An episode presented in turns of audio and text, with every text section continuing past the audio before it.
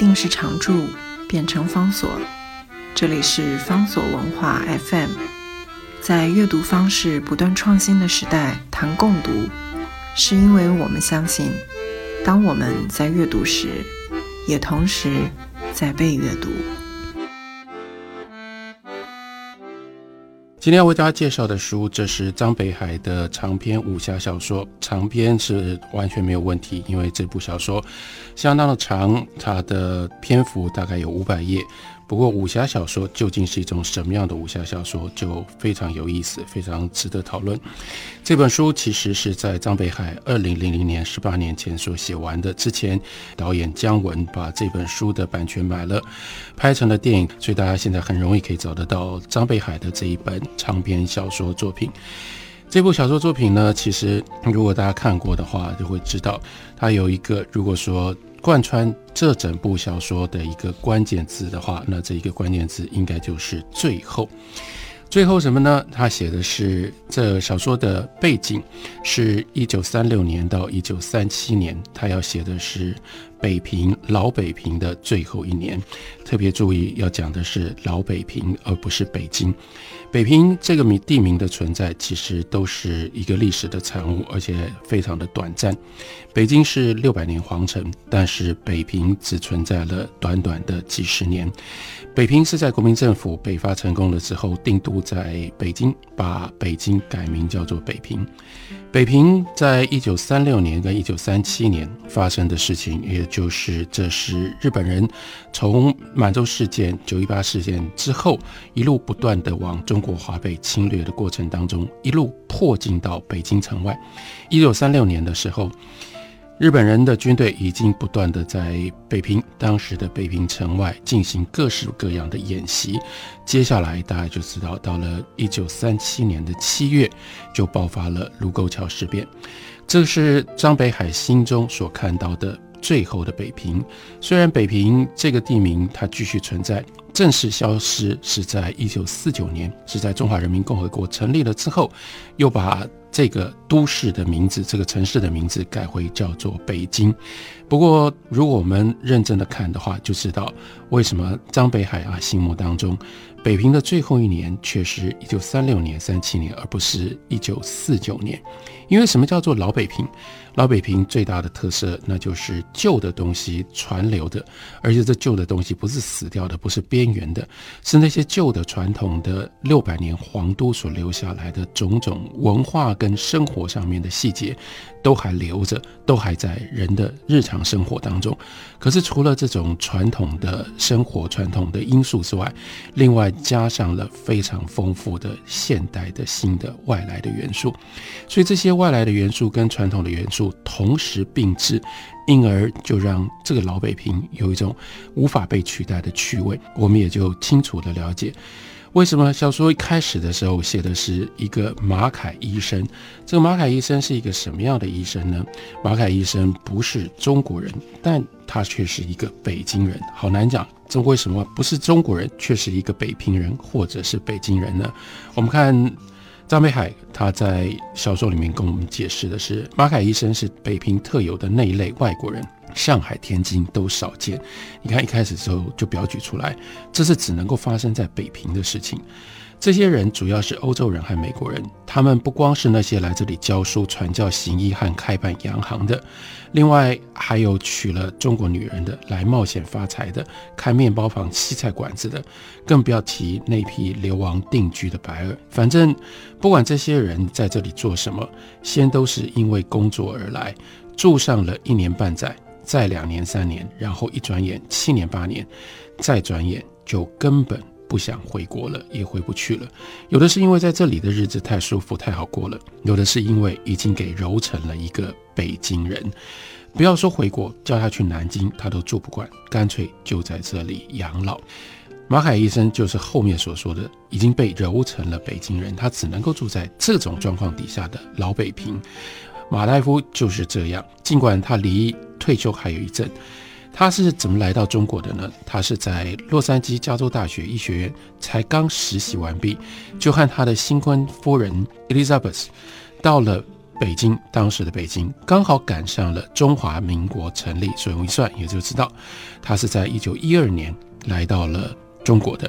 后来凡是有生人问他到北京多久了，他就微微一笑说：“民国几年我就来了几年。”所以算这个小说故事开始的时候，民国二十五年，这个马凯大夫呢，他已经在北京，在老北平住了四分之一个世纪。他过的是一种什么样的生活呢？小说开场的时候，我们就看到马凯医生，他到车站去，他跟所有的人讲的、说的话都是金片子。另外呢，他对于中国的所有的这些事情再熟悉不过。他住的地方是一个老北平的四合院，不过他从车站要回到家里面，他却是开着他的黑福特。接下来到了家里面，他干什么呢？他就在。院子西北角石榴树下的一张藤椅上坐下来，旁边呢是一张铺着白色台布的小圆桌，上面有一个银盘，里面呢放着酒瓶酒杯，还有呢苏打水跟一小桶冰块。他干嘛呢？喝上 d e v a 的 whisky。所以你就知道说什么叫做老北平。老北平就是有这两种完全不一样的，我们认为完全不一样的元素，传统的元素。跟现代的元素，可他们如何巧如此巧妙的融合在一起，构成了一种日常的生活。活在这种日常的生活里面，你很快就会上瘾，因为这里面有太多太多舒适自在享受。你可以导向传统，你也可以随时就变成了洋人洋化的这种享受。那样构成的一个老北平，也就是。侠影所要写的最后，最后也就意味着这个小说结束的时候，一九三七年的盛夏，日本人已经进城了。日本人进城之后，接下来就是战争。从这一刻开始，北平再也不是国民政府的首都。因而，本来作为国民政府的首都的许许多多的特色，随着日本人进城，随着日本军队的占领，就消失了。虽然到了一九四五年战争结束了之后，一度还都到北平，但是还都北平没有多久的时间，内战又爆发了。我们在之前跟大家介绍的《解放的悲剧》书里面也讲到了，内战一开始爆发，它的主要的战场就是东北，就是满洲。满洲离北平、离北京那么近，所以很快的，北平也就进入到了，再度进入到了原来从沦陷的这种悲伤悲哀的气氛，接下来就进入到前线的一种焦虑焦灼的感觉当中。因此，那样的一种舒适跟自在，真的就是从一九三七年之后，他就一去不回了。这是最后一年的北平写在《侠影》的这本书里面。我们也可以非常清楚的知道，张北海他是刻意花了很大的力气，要把当年最后的老北平他所记得的，以及他所经历的，还有他调查的，把它给留下来，所以他才会用这种方式写了这样一本小说。这是王德威教授所写的《梦回北京》，特别提醒我们，他说，细心的读者不难发现，张北海的主角回到北京，由秋初到盛夏，度过四时节令，偏离衣食住行的细节。为了要营造叙事的写实气氛，张北海显然参照了大量资料，从地图到小报、画报、掌故方志，巨细无遗。那个地图地理是非常非常清楚，没有任何一个地方是没有来历，是在地图上面找不到的。然后呢，王德威继续说，张北海的角色特别能够逛街走路。他们穿街入巷，干面胡同、烟袋胡同、钱馆胡同、西总部的胡同、月牙胡同、王驸马胡同、东单西四、王府井、哈德门、厂店前门，所到之处，旧京风味无不排踏而来。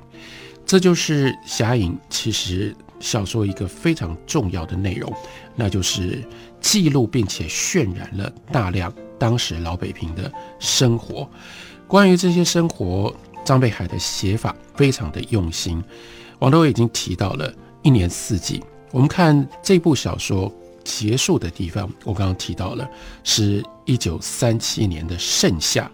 到了最后一章第四十二章，张培爱写的是主角李天然，他天亮的时候醒来，醒来第一件事情，他听到了夏蝉尖尖在叫，然后接下来他起床，起床呢喝了冰橘汁，这是盛夏的生活。然后呢，我们回头翻一下小说的开端，刚刚讲到马海大夫到车站去接李天然，那是什么时间呢？